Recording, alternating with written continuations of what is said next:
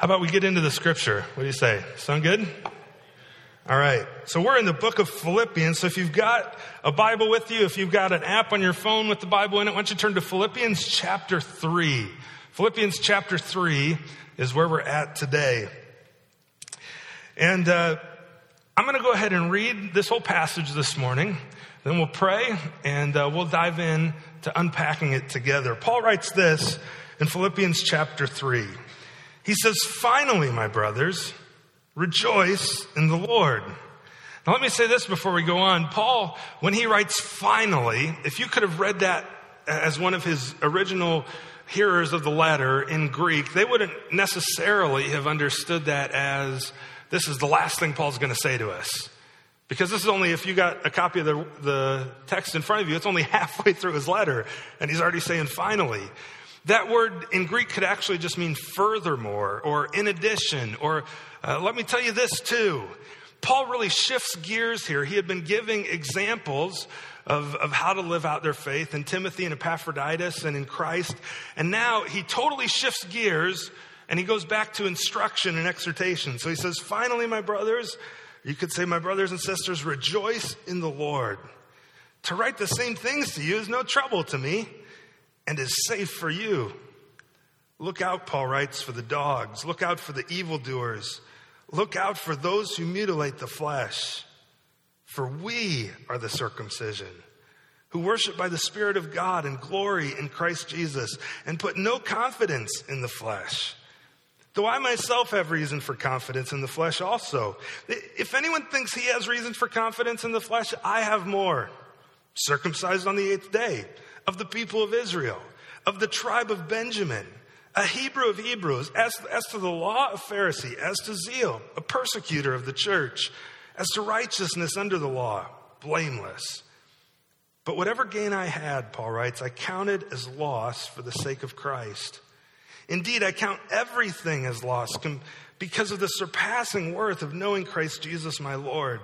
For his sake, I have suffered the loss of all things and count them as rubbish in order that I may gain Christ and be found in him, not having a righteousness of my own that comes from the law, but that which, dep- that which comes through faith in Christ, the righteousness from God that depends on faith, that I may know him and the power of his resurrection and may share his sufferings, becoming like him in his death, that by any means possible I may attain the resurrection from the dead.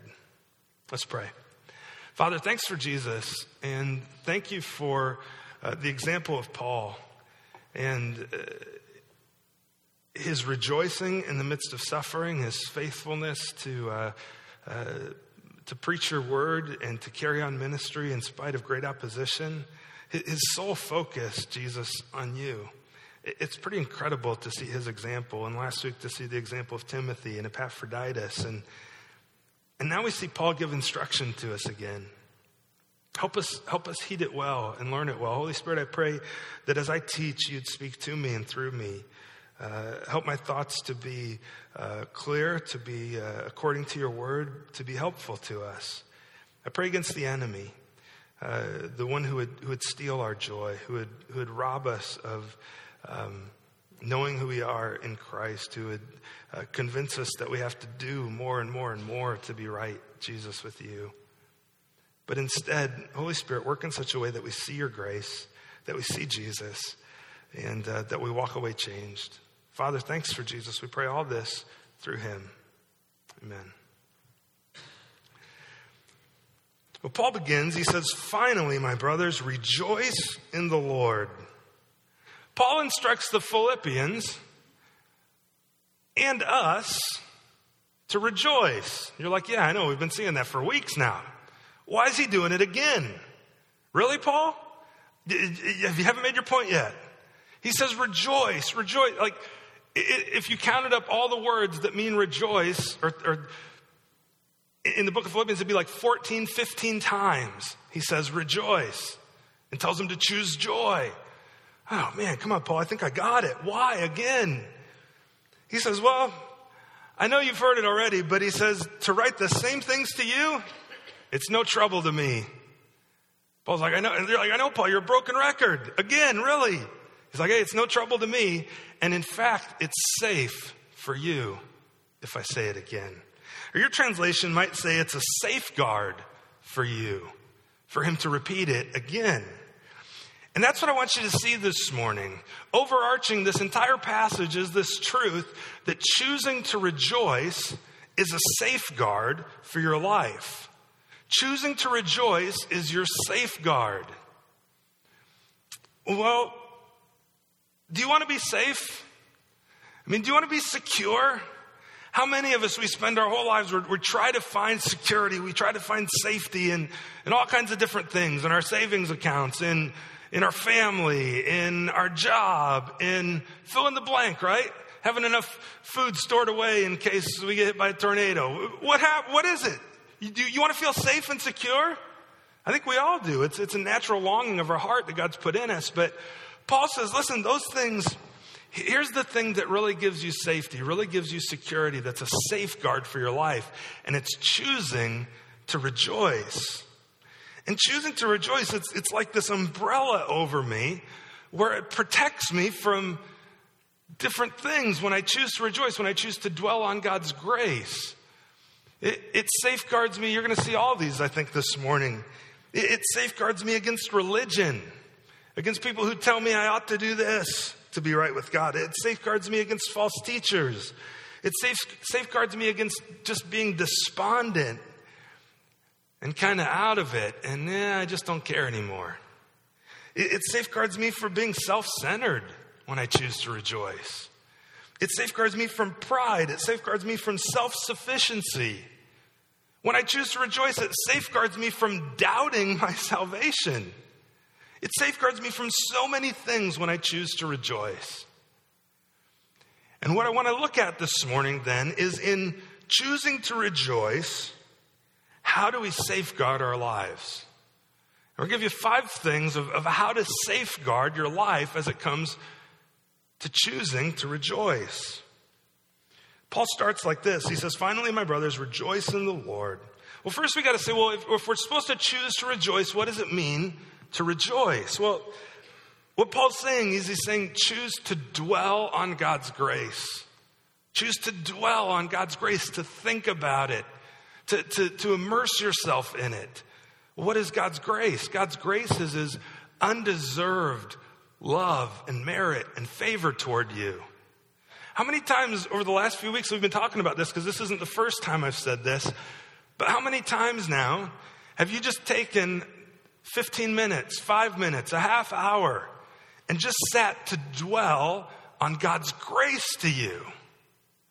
Have you ever really thought about it? Have you ever really dwelt on God's grace? What do I mean by grace? Well, the, the Bible's clear that all of us, and we, we can be clear just by looking at our lives, we've sinned. We've messed up. We've fallen short of God's glory. We, we deserve, I deserve hell because of my sin eternally. And, and my sin, the weight of my sin was on me. And, and it's a barrier between me and God. Yet, what the Bible tells us is that Jesus, comes in the flesh, lives a perfect life without sin. And what God the Father does is he takes my sin and takes it off of me and lays it on Jesus Christ. He makes him to be sin who knew no sin. So now, what's in the way between me and God? Nothing. It's been taken away from me. It's been taken off me and put on Jesus. Did I deserve that?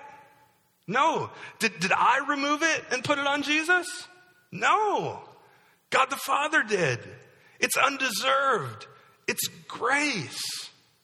Now, when I really think about that, that God loves me, that He created me exactly the way He wanted me to be, that He ordained all the days of my life, that He takes every day of my life and works it for good in the end, that He's totally sovereign, that even when I've screwed up, He can take that and make it into something good one day.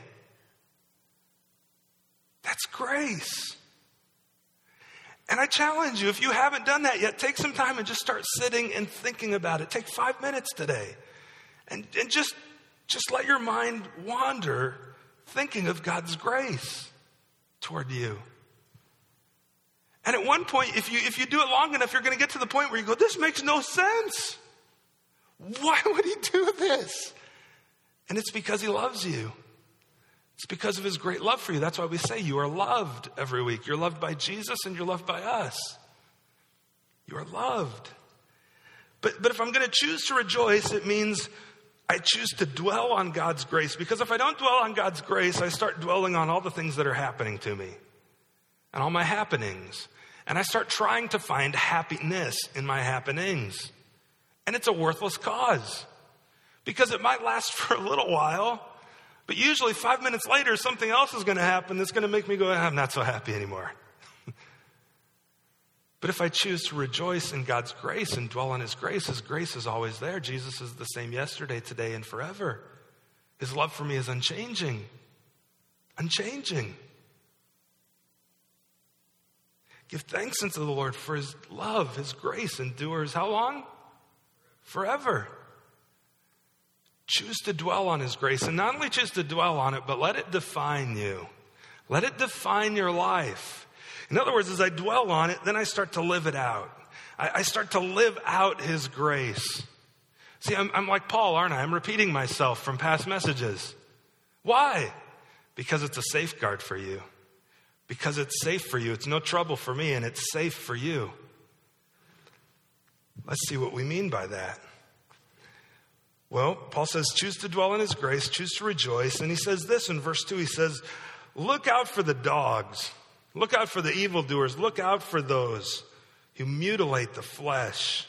Here's how I summed this up. Number two, not only dwell on God's grace, but number two, look out for the joy suckers. Let's define some of them. Paul starts off by calling them dogs. He, Paul doesn't choose his words just casually, he chooses them very specifically. So, what does he mean by dogs? Well, let me back up just one second before we get there because Paul's writing to a church in Philippi, and most of the time when Paul writes to churches, he writes to correct something going on there. And when he writes to the church in Philippi, you don't see much correction. You see a lot of encouragement, but not a lot of, you guys really screwed up here, so get it right. But Paul has enough experience planting churches that he knows everywhere he went, whenever he would plant a church and tell somebody about God's grace and his undeserved love for them, that right behind him would be a group of people who tried to say, Yeah, but I don't, you got to add on to what Paul said. He didn't quite get it right especially this group known as the Judaizers. Now, why were they called the Judaizers? Well, it's because they tried to make everybody Jewish. Jesus was Jewish, he's the Jewish Messiah. And what Jesus does is he dies on the cross so that there's now nothing that I need to do to be right with God. Jesus has done it all. Yet in the past, the Jewish people, out of reverence for God, had, had done all these things to be right with God, looking forward to their Messiah who would accomplish all of it. And not recognizing that Jesus had done it all, they said, Well, he's a Jewish Messiah. We've trusted him, but now these Gentiles, these people who aren't Jewish, how can they just trust him? They need to get in line. They need to become Jewish and trust the Jewish Messiah, and then they can be saved. And Paul says, No, that's not how it goes. Paul says, No, if, you believe on the Lord Jesus, you will be saved. If you just simply trust him, you'll be saved. You don't have to get all these other things in line first. You don't have to clean your fish before you catch them. You just need to trust Jesus and turn to him. That's what Paul's saying. And yet he knew, though, that maybe that wasn't happening yet in Philippi, but he knew right on his heels would be coming these guys who would be coming in saying, That's not quite enough. And Paul calls them what? Number one, he calls them dogs. He calls them dogs. Anybody who would take the gospel of Jesus Christ, any pastor, any missionary, any person who would take the gospel and add something to it, or would take the gospel and distort it. Paul says he's a dog. He's just barking orders. He, he's, he's of no. Paul's understanding of a dog wasn't your understanding of like your best friend Fido. Okay? Paul's understanding of a dog was this animal who, who wandered the streets and caused trouble and was a scavenger and just nasty not a friend. And Paul's saying, anyone who would distort the gospel, look out for those dogs because they'll rob your joy. Look out for them, the ones who would, who would add on to what the gospel clearly teaches. See, he says, look out for the dogs. He says also, look out for the evildoers. The evildoers, the ones who would, who would not do what's right in the sight of Jesus, but who would do evil. Look out for those, he says, who mutilate the flesh. See, here's what Paul's saying. We're saved by grace alone, through faith alone, in Christ alone. And he has no, no tolerance for anyone who would preach something different. They're dogs, they're evildoers. He's saying these false teachers have distorted the truth of the gospel so much that they've become dogs. And you know, the, you know what the Jewish people called the Gentiles? They called them dogs. He said they've become worse than the Gentiles because they've, they've twisted the gospel. Now, why does he call them mutilators of the flesh? Well, in order to be Jewish, there was a physical sign of being part of the Jewish people. That every male would be circumcised and they'd cut away the foreskin of their flesh. And, and what they're saying is, these Judaizers are saying, if you really want to follow Jesus, you need to become Jewish. So, so guys, man up, get circumcised. And Paul's like, going, what? No. They just need to trust Jesus. That was just a physical sign of the Messiah coming. It was a sign of the redemption. That didn't save you. Jesus saves you. Turn to Him, trust Him. And Paul says, so in reality, by doing that after the fact, when you haven't trusted Jesus, you're, you're just mutilating yourself. A mutilator of the flesh. What a waste of time. What a dumb thing. Just trust Jesus. He says, Rejoice in the Lord and look out for the dogs, the evildoers, the ones who mutilate the flesh. Now, here's who these people are, because the reality is things haven't changed a whole lot since Jesus' day to our day. There still are dogs and evildoers and those who, in a certain sense, mutilate the flesh of the church. And I would define them as, well, joy suckers, but also you could say religious people. We're religious people. Religious people are the ones who say, if you're going to come to church, dress right. Wear a tie, get a haircut, get a real job. If, if, if you're going to follow Jesus, um, then you need to follow these rules. These aren't necessarily rules in the Bible, but they're rules of the church. And, and you got to follow these rules to be right with God. And they're saying you got to get it right, get it right, get it right, or pay the price, and then you're good to go. You ever run into religious people? The truth is, every one of us can be religious in some ways. And we impose our own standards and our own ideas onto other people. When, when Paul says no, the thing that matters is, is grace and faith in Jesus Christ. Not a righteousness that you earn, but we're going to see here in a second a righteousness that comes solely by faith. So Paul says, watch out for the joy suckers. Don't let them add on to anything. Just keep your eyes on Jesus, dwell on his grace. And he reminds us then in verse 3, he says, For we, we, the believers, we're the circumcision, we're the true believers. We're the ones who worship by the Spirit of God and glory in Christ Jesus and put no confidence in the flesh. So if you want to safeguard your life, Choose to rejoice, choose to dwell on God's grace, look out for the joy suckers, and in the process, remember who you are in Christ. Remember who you are in Christ. That's what Paul says. He says, he says, rejoice in the Lord, look out for the joy suckers. You're the real believers. That's what he says. You're the true circumcision. We are. Who? Who's we? Well, the people who worship by the Spirit of God, the ones who, who glory in Jesus Christ and they put no confidence in the flesh. You're saved by grace alone, not by being circumcised, Paul says, not by any outward act or religious thing that you do. See, in, in those days, circumcision was a sign of the covenant. For us, after the time of Jesus, there's a new sign of the covenant. Do you know what it is? After you trust Jesus, what do you do?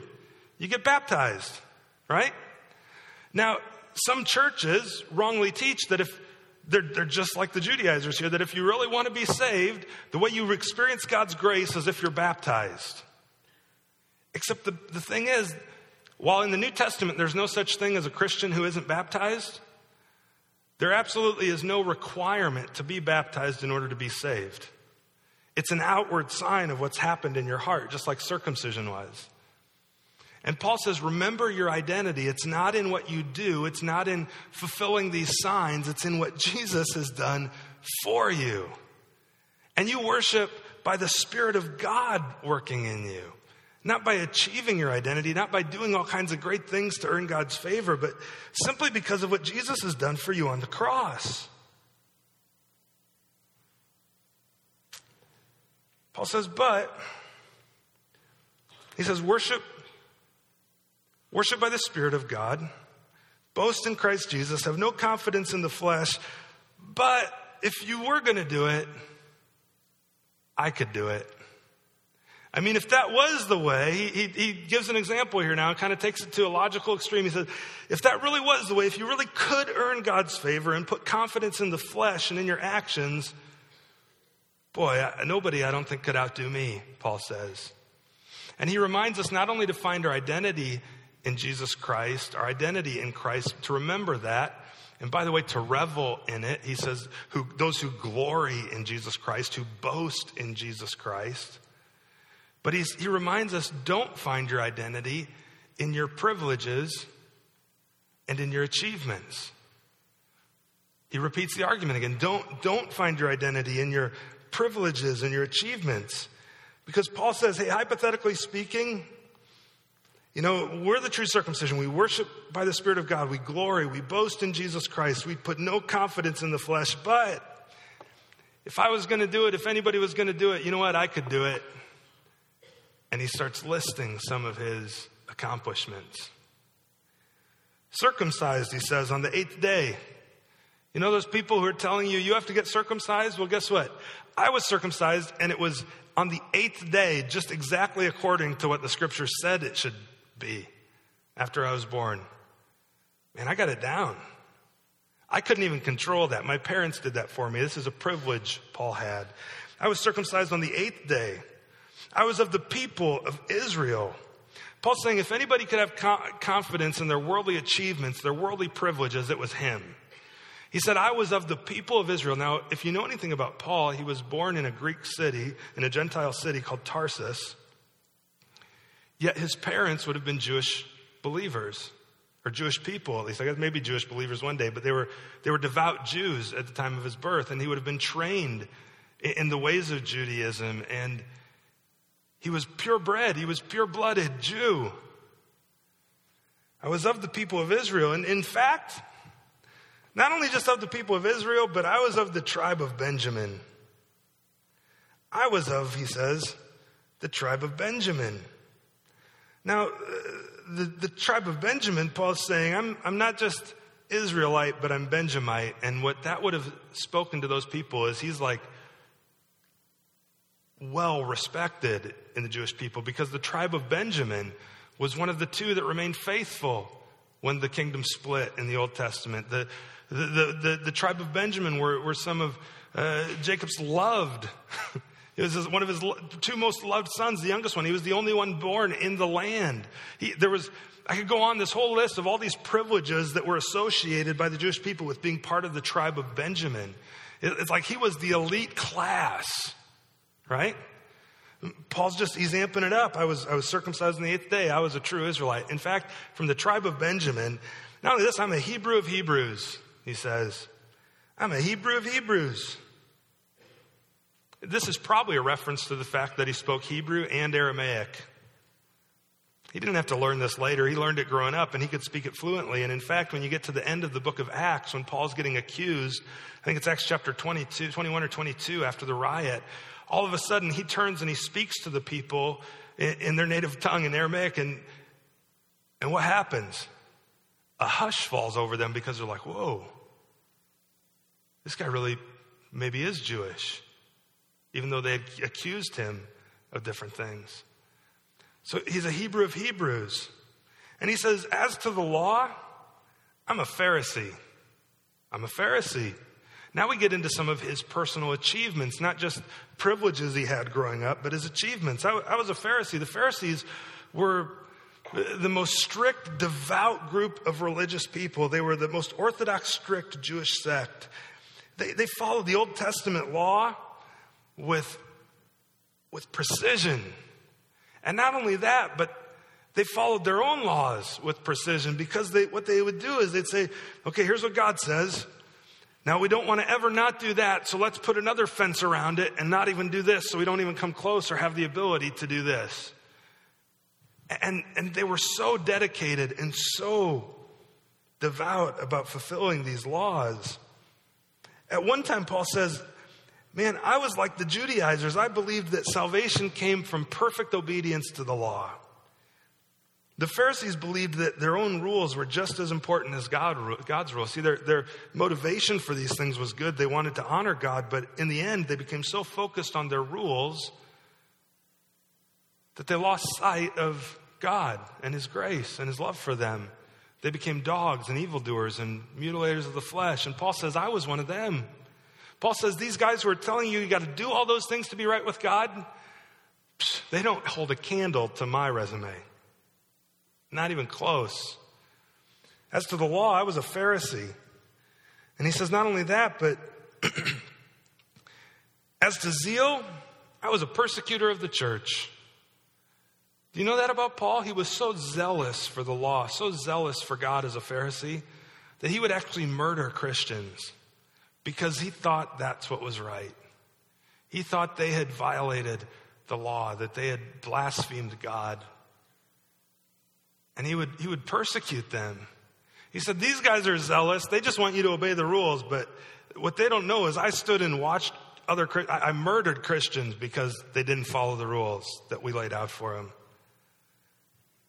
And as to righteousness under the law, Paul says, in other words, under the law, in terms of obeying each of those things, I was blameless. And what Paul does here is he gives them a glimpse at his trophy wall. He says, Hey, man, if anybody had it down, I did. Circumcised on the eighth day of, of uh, I, was, I was part of Israel. I was a, a Benjamite. I was a Hebrew of Hebrews. To the law, I was a Pharisee. To zeal, I was I persecuted the church. To, to, to being righteous before the law, I'm blameless. They can't hold a candle to my reputation. And Paul does this because they had put their hope and their security in obedience to the law. See, here's what's really incredible is Paul's the Pharisees said the safeguard is our rules. That's the safeguard around honoring and worshiping God. And Paul says, no, no, no. See, because I've met that safeguard completely. The real safeguard is choosing to dwell on God's grace, it's choosing to rejoice. That's the real safeguard. Whatever gains where the, the advantages and credentials he lists here, here's what he says in verse 7 about them. See, whatever gain I had, I counted it as loss for the sake of Christ. I count it as loss. For what? For the sake of Christ. It doesn't matter how much I do. It doesn't matter how much I get it right. All of those things ultimately don't matter in light of Jesus' grace. You ever run into people, they just have kind of an ego? and kind of an arrogance about them where, well, I've, I've got this degree. I'm cool. I know better than you. I have this experience. You know, I'm really cool and better than you. And I, you know, they, they go through this whole list of things and you look at them and you're just like, okay, that's great. But, now notice Paul doesn't say that all of these things are bad things. In fact, he uses the trophies on his wall to gain an audience at different times with different people. He doesn't say they're bad things or that you shouldn't have them or that you shouldn't strive to achieve things. He says that's not ultimate. And if you're finding your security in, in your achievements, in uh, your bank account, in your degree, in your job, in getting it right all the time, in going to church, in your parents who took you to church, in your baptism, fill in the blank. If you're finding your security and identity there, you're sunk. You're sunk because I count it as loss. You know, Paul went through this whole list of things. He says, I count it as loss for the sake of Christ. Let me ask you, what are you counting on to be right with God? So many people, if you'd ask them, hey, if you, if you die tonight and you stand before a perfect and almighty God, hypothetically, if he would say, Why should I let you into heaven? What are you going to say? Do you know what most people would say? I go, well, I, I tried to do really good. I think I did all right. I mean, if you put everything on a scale, I think the good probably outweighs the bad. I didn't murder anybody. I wasn't as bad as these people. I didn't do this. I... But that doesn't matter, does it? Because those achievements, you're never going to do enough to be right with God. It's only by God's grace. And that's why Paul says a safeguard for you is to rejoice, to dwell on his grace. Quit worrying about getting everything right and just dwell on his grace. And when you do, that identity will be lived out in you and you'll start to get it right.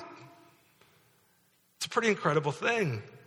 And put no confidence in the flesh, no confidence in all your achievements and all the things you do. Now, Paul isn't saying don't worry about living a holy life. He's saying don't put your hope there. Put your hope in Jesus. Indeed, he says, I count everything as loss. Verse 8, because of the surpassing worth of knowing Christ Jesus my Lord. Could you, like Paul, list all your achievements? Could you, list, like Paul, list all your pedigree religiously? Maybe you grew up in a certain church. If, if you were like me, maybe you grew up in a Lutheran church and you've got Martin Luther, man. He started the Reformation. Maybe you grew up in a Presbyterian church. You can look to John Calvin. Hey, I come from the line of John Calvin spiritually. Maybe you're from a Methodist church. John Wesley. And you go through all these people and you can find your confidence, and your identity in that. Or you could, you could look back at all your achievements in life. I started thinking about this yesterday for myself and some of my own achievements and my own things that I've accomplished in life. And when I graduated high school, which I think is timely today because you guys are just graduating, my mom put together this huge scrapbook of stuff that I had accomplished to show off at my open house. I was digging through it yesterday and I found some things. Here's some things I found. I found um, a whole list here. I didn't bring them in because they're tucked in a scrapbook and I didn't have time to pull them all out, but when I was in third grade, I had perfect attendance in third grade. And you and I know third grade's a grind. So that is a huge achievement. In fact, that's probably what led me into high school. I was part of the National Honor Society. I had a, I didn't even realize this, I had a 3.98 GPA in high school. Pretty cool, huh? My ACT score was 31. I was, uh, well, let's go back a little bit. I got these out of order. In second grade, I won a poster contest for the Conservation Society in our county. And the poster said um, the theme was presenting wildfires or preventing wildfires, and my slogan on mine said, I learned to prevent fires before you have one. It was pretty clever. I won an airplane ride, second grade. That's on my list, man. That's things I've accomplished. My mom was showing that off when I graduated. Not only that, but check this out. I was, uh, when I was 12 months old, look at this picture. I won cutest baby. Huh? Pretty good, huh? And it was prophetic because when I got in high school, I played baseball, and our baseball team lost nine games in four years. Nine games, that's it. Um, we were, we had almost 100 wins in four years, and I lettered in baseball, and I got a letterman's jacket, and I was all conference in golf, and I played football. My jacket still fits. Isn't this great? Some of you, try, try when you get home, huh? See if your jacket still fits. It'll make it feel good if it does. If it won't, don't try it. But, but I, I had all these accomplishments, and I got into college, and I got accepted into a bunch of different schools, and I went to Iowa State and studied architecture, and I got into the architecture program, and I left. I went to Moody, and I got to Moody, and I, I got a degree in Bible theology. And after Moody, um, well, by the way, my, my diploma is signed. I got my high school diploma here. After after Moody, I, I came worked here for a while, and um, while I was here, I worked on a graduate degree, and I got my master's degree, and I got all these things that I could say, man, I right, and you have them too. You have them too. You have this list that you find your identity and you find uh, your, your, your worth and your purpose in. And you can go, look at me. I'm pretty cool. I got it down. It's in the scrapbook. Paul says, here's my scrapbook. Here's my trophy wall. I count it all as loss compared to knowing Jesus. In fact, look at exactly what he says in verse 8. He says, for his sake I've suffered all thing, the loss of all things, and I count them as rubbish compared to that I might, in order that I may gain Christ I count them as rubbish. The language in English isn't as strong as it is in Greek. Because in Greek, what it really says is I count it as dung. I count it as feces. I count it, all of these things, I count it as a steaming pile. And Paul says, all of my accomplishments, it's rubbish. The, uh, the awards, the, uh, the GPA, um, uh, the, the poster contest, the ACT score, all that stuff, my, my graduate degree, my undergraduate degree, my diploma, uh, winning a letter in high school. It's, it's rubbish. Teaching myself and, and having skill in music. It's, it's rubbish compared to knowing Jesus Christ. Paul says it's garbage. Now, the question is what are the things you are finding your hope in? Paul says it's safe for you. It would be so much safer for you. It would be a safeguard for you if you would choose to rejoice, to, to put your focus on God's grace. And know that you can never do enough to be right with God, but Jesus did it for you. You need to look out for the joy suckers, the ones who would come along and, and steal your joy and tell you, know, you didn't do enough, you didn't get it right. Just a little more, maybe next time. And, and you got to understand no, that's not true. That's a lie. Jesus did it all. You need to remember your identity in Christ, and you need to glory in Jesus Christ and revel in it. And you need to quit finding your identity in your privileges, the things you were born with, the color of your skin, the, the, the, neighborhood you live in. And you need to find your identity not in that or in your achievements, but in Jesus Christ. And number five, finally, then Paul says you need to strive to know him. Graduates, you're heading into life and, and you're going to be faced with all kinds of opportunity to, to have all kinds of accomplishments in your life. And those are great things. And I encourage you, to strive for them, work hard for them. Don't hear this that I'm saying, oh, you shouldn't try, you should just forget it and be lazy. No, work hard. But find your identity in Jesus first, not in what you do or in what's been done to you or in your past failure for that matter. Find it in Jesus. Paul says, I count it all as loss for the sake of knowing him, that I may gain Christ. Strive to know Jesus. And why would Paul say, strive to know Jesus? Well, because he supersedes any and every other thing. Jesus does. Paul says, I, I want to be found in him. Not having a righteousness of my own that comes from the law. I, that's rubbish. I don't want that. I want a righteousness that comes from God that comes through faith in Christ, the righteousness from God that depends not on me, but on faith.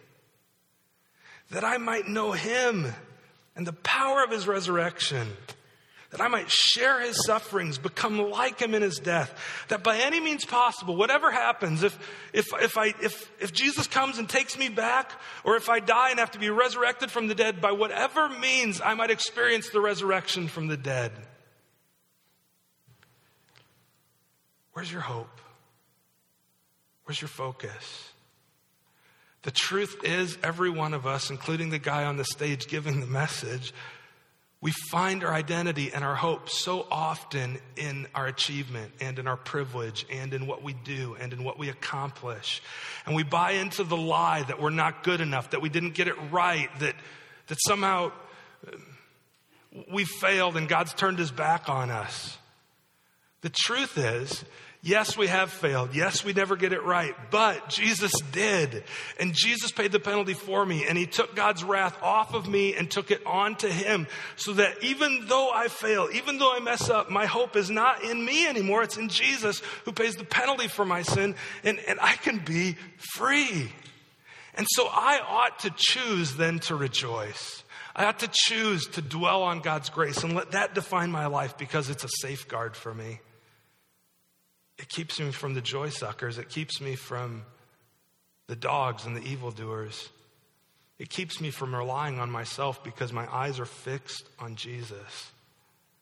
And I remember my identity there and I strive to know him. Let's pray. Father, thank you for Jesus and thank you for your grace to us through him.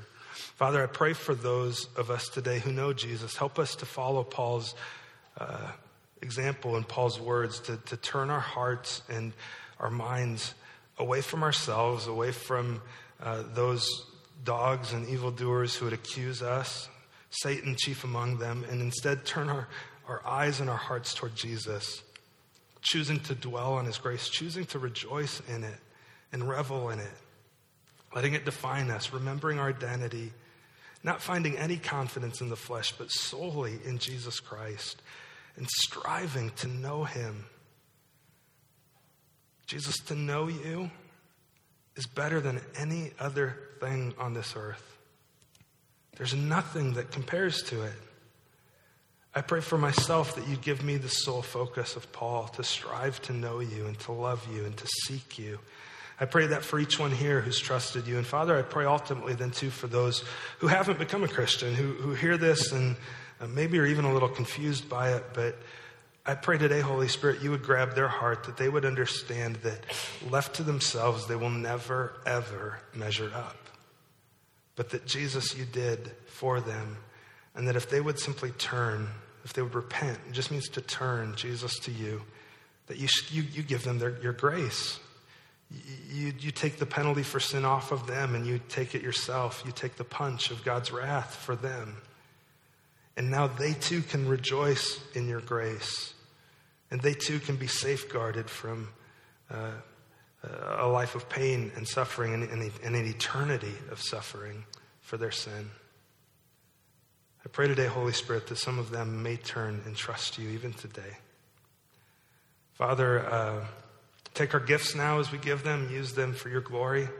And uh, as we sing, let it be from a heart longing to worship and know Jesus, choosing to rejoice, choosing safety in you. I pray all this through Jesus, my Savior. Amen.